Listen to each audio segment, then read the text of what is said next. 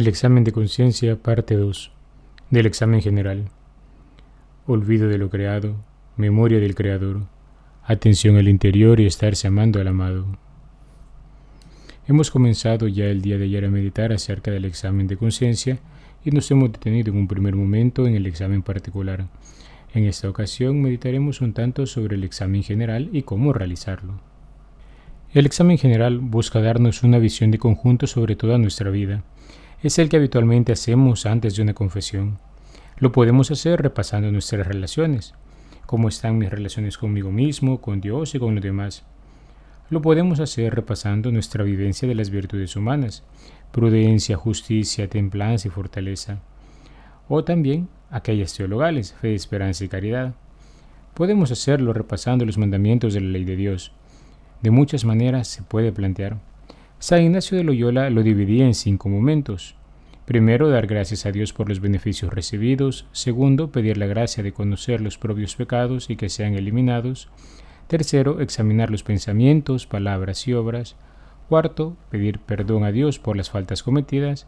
Y quinto, proponer enmendarse con la gracia de Dios, concluyendo finalmente con el rezo de un Padre Nuestro. Para meditar sobre este punto repasemos un ejemplo a partir de un texto del padre Silvano Fausti en el que busca explicarnos el modelo ignaciano del examen de conciencia general. Puesto en la presencia de Dios, primero recuerda sus beneficios y dale gracias. Que tu mirada se pose ante todo sobre Él, para que pueda posarse correctamente sobre ti. Mírate con simpatía, con la misma complacencia con la que el Padre mira a su Hijo Jesús Acostúmbrate a verte como Él te ve. Tú eres como Él te ve. Acto seguido, antes de tomar conciencia de tus faltas, toma conciencia de sus dones y a continuación de Él mismo, que se entrega en sus dones. Lo más gordo del pecado es el olvido, el olvido de Dios y de lo que hace por ti. El olvido es el camino del exilio, el recuerdo el del regreso. El primer don que te hace eres tú mismo. El segundo es el mundo entero, una especie de anillo de compromiso, pequeña señal y prenda de su amor por ti. El último y definitivo don que te hace es Él mismo, cuyo amor actúa para ti en toda la creación y la historia. La fe cristiana es la experiencia de ser amado que hace ver la realidad como signo de amor. Nosotros hemos conocido y creído en el amor que Dios nos tiene. La fe no es otra cosa que la interpretación más hermosa de la realidad que nos hace tomarla en sentido positivo y gozar en plenitud. Haz memoria y Eucaristía de todo. Es la actitud del Hijo, que todo lo recibe del Padre con gratitud. Dad gracias por todo, pues esta es la voluntad de Dios con respecto a vosotros como cristianos, decía el apóstol San Pablo en Primera de Tesalonicenses 5:18. Así como esta es vuestra consagración, vuestra diferencia como hijos con respecto a quienes no lo saben.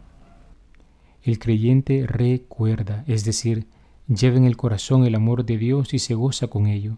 Y puesto que expresamos lo que tenemos dentro, siempre vivimos ese amor y esta alegría. Es necesario que te acostumbres a recordar a Dios y a disfrutar con Él, lo mismo que el amado habita en el gozo del amante y viceversa. Conviene que en tu examen insistas durante algunos meses únicamente en este punto, hasta que adquieras el hábito de contemplar las acciones de Dios en ti. Si no te acostumbras a recordar, todo lo que está ocurriendo es como si no hubiera ocurrido para ti. El recuerdo descongela el pasado y lo convierte en presente. El hombre es lo que recuerda, toda la historia está viva, pero solo en quienes saben hacer de ella memoria inteligente y amada. El olvidadizo no tiene identidad, está sin pasado y sin futuro. Segundo, pídele la gracia de conocer tus pecados y eliminarlos. Solo después de haber hecho memoria y Eucaristía de sus dones, puedes pasar a ti pero no para encerrarte en tus pecados, sino para hacer en ellos memoria y Eucaristía de su perdón. Por eso el conocimiento del pecado es una gracia. Es la gracia de la salvación en la que entiendes el mal en sí mismo y en él acoges al sumo bien, el don del perdón. No dejes congelada en el inconsciente la miseria que tienes dentro, sácala al sol de su misericordia. Este conocimiento no es sólo teórico, sino práctico, sirve para eliminar el mal, al desaprobarlos, la voluntad se despide de su esclavitud y opta por la libertad. Tercero, examina objetivamente en primer lugar los pensamientos. Estamos acostumbrados a examinar nuestras acciones, puesto que cada día son más o menos las mismas. Nuestro examen se vuelve rutinaria y aburrido, prácticamente inútil. Por el contrario, ante todo tienes que examinar los pensamientos de tu corazón. Se trata de los sentimientos más profundos que has tenido. ¿Qué sentimientos han acompañado tus acciones? ¿Qué color han tenido los distintos momentos de tu jornada? Alegría o tristeza, recuerdo o olvido, agradecimiento o orgullo, confianza o desconfianza, depresión en tu propio yo o entusiasmo con Dios. El modo en que actúas es más importante que lo que haces, y el modo procede del corazón. Cada acción se puede hacer con sentimientos opuestos. Estos son los que determinan su valor.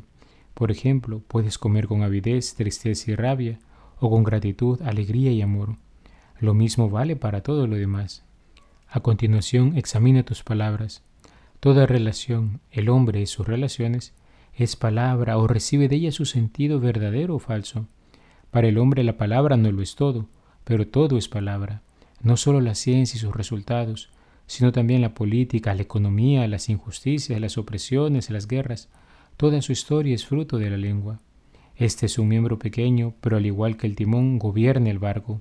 Verdaderamente mata más la lengua que la espada, y quien no peca al hablar es perfecto, como dice la epístola de Santiago capítulo 3 versículo 2. ¿Corresponden tus palabras a tus pensamientos? ¿A qué pensamientos? ¿Son palabras y pensamientos de mentira o de verdad? de orgullo o de humildad, de dominio o de servicio, de posesión del otro o de entrega, de bloqueo o de apertura. Finalmente examina tus acciones. Toda acción nace de una intención movida por una palabra interior del corazón. ¿Corresponde tu acción a tu intención? ¿Es la que querías? ¿Y lo que tú querías es realmente bueno? ¿Qué sentimiento experimentas ante tu acción? ¿Armonía o contrariedad? ¿Paz o desasosiego? Es importante saber interpretar, además de las intenciones, también las acciones. En ellas es donde compruebas tus intenciones, del mismo modo que en el árbol se confirma la calidad de la semilla. Puedes tener intenciones que consideras buenas, pero que en realidad no lo son. Pero en la acción vas a ver inexorablemente si cumplen o no su promesa. El bien y el mal lo averiguas con la experiencia, o al menos siempre después de la acción fijándote bien en el fruto interior que te ha dejado, si es de gozo y paz o si no lo es. Cuarto, una vez que has tomado conciencia de todo, que has dado gracias a Dios por sus dones y has examinado tus pensamientos, palabras y acciones, pide perdón. Si en el don das gracias, en el mal experimentas la gracia del perdón de Dios, que siempre es fiel a ti. Si el bien te hace avanzar, el mal tampoco te bloquea, ya que se convierte en el espacio del conocimiento de Dios como amor gratuito, sin condiciones ni límites. En el perdón experimentas tu esencia y la de Dios. Él es el Padre que ama infinitamente y tú el Hijo que es infinitamente amado. Quinto, proponte la conversión. Convertirse significa volverse en dirección contraria. Te vuelves de tu yo a Dios, de tus sendas retorcidas a su camino. El objetivo de toda experiencia espiritual es cambiar de dirección, salir de nuestros delirios y extravíos para encontrar el camino de regreso al hogar. A un anciano padre del desierto a punto de morir le pidieron que dijera una palabra y dijo, acabo de empezar a convertirme. Cuando te conviertes a Él, vuelves a reflejar en tu rostro la realidad de la que eres imagen, te transfiguras en Él, en una libertad cada vez mayor, de gloria en gloria, bajo la acción del Espíritu. Lo importante aquí no es solo enumerar qué pecado cometimos, sino cómo se manifiesta, es decir, en qué actitud, comportamiento o pensamiento se concretó, qué sentimientos o acciones acompañan, lo precedieron o cuál fue su resultado. Ello nos permitirá estar atentos a cuando se puedan volver a repetir. Lo más importante del examen no es descubrir solo lo que se ha hecho, sino lo que ha ocurrido en nuestra conciencia. Habituarnos al examen de conciencia es un educarnos a advertir con transparencia qué llevamos dentro. Este busca ayudarnos a arrojar luz, a darnos lucidez, de manera que estemos claros y conscientes de lo que estamos viviendo. Buscamos aprender a ver nuestra historia no solo como un conjunto de palabras, acciones, sentimientos y pensamientos, sino como lo que es una verdadera historia de salvación. El mejor fruto de un buen examen de conciencia se manifiesta en la confesión sacramental, Pues si por nuestro pecado hemos roto la amistad con el Señor, en este santo sacramento de curación se nos devuelve la vida de la gracia.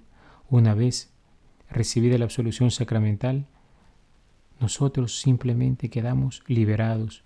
Hemos renacido. La vida de Dios fluye en nuestras venas. Santo Tomás de Aquino nos recuerda las características que se señalaban desde la antigüedad para hacer una perfecta acusación o manifestación de nuestros pecados a nuestro confesor. Decía el santo, la confesión ha de ser hecha simple, humilde, pura, fiel, frecuente, clara, discreta, voluntaria, sin jactancia, íntegra, secreta, dolorosa, pronta, fuerte, acusadora y dispuesta a obedecer.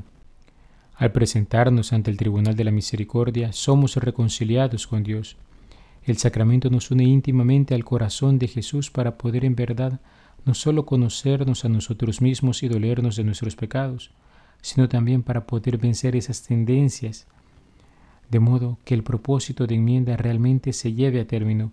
Particular atención merece en este sentido la penitencia o satisfacción que nos es impuesta por el confesor, pues ella nos ayuda a expiar por nuestro pecado colaborando a la sanación de las heridas que puede haber dejado en nuestra alma.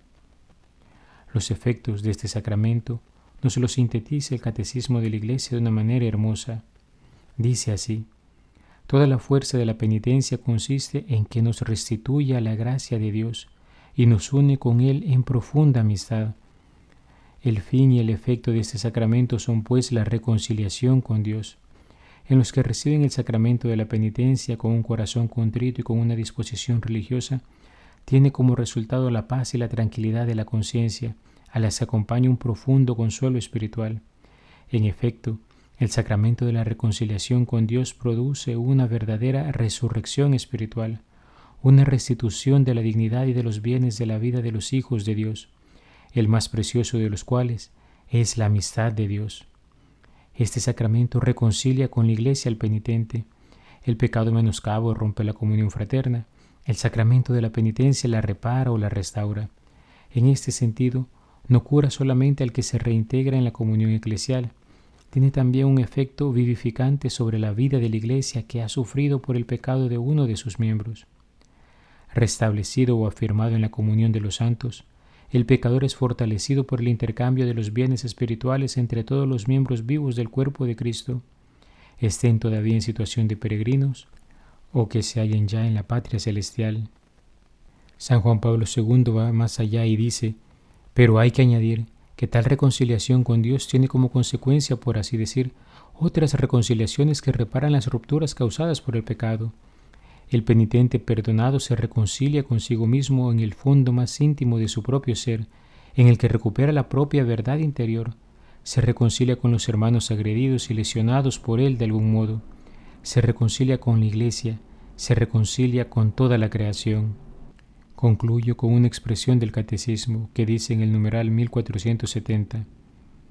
En este sacramento el pecador, confiándose al juicio misericordioso de Dios, anticipa en cierta manera el juicio al que será sometido al fin de esta vida terrena, porque es ahora en esta vida cuando nos es ofrecida la elección entre la vida y la muerte, y sólo por el camino de la conversión podemos entrar en el reino del que el pecado grave nos aparta, convirtiéndonos a Cristo por la penitencia y la fe, el pecador pasa de la muerte a la vida y no incurre en juicio. Queridos hermanos, roguemos al Señor nos conceda en este día la oportunidad de armar un examen de conciencia en el cual podamos discernir aquello que está en lo profundo de nuestro corazón y que nos aparta de Dios, que podamos reconocer sus manifestaciones y sus consecuencias, de tal modo que podamos apartarnos de estas situaciones negativas de nuestra vida que simplemente son un romper con la amistad de Dios y podamos volvernos a Él con un corazón contrito, con un corazón sincero, con un corazón abierto a su misericordia. He sido el Padre Juan Carlos Cuellar desde la parroquia Santa Alicia en Altavista. Que Dios te bendiga. Alabado sea Jesucristo, por siempre sea alabado.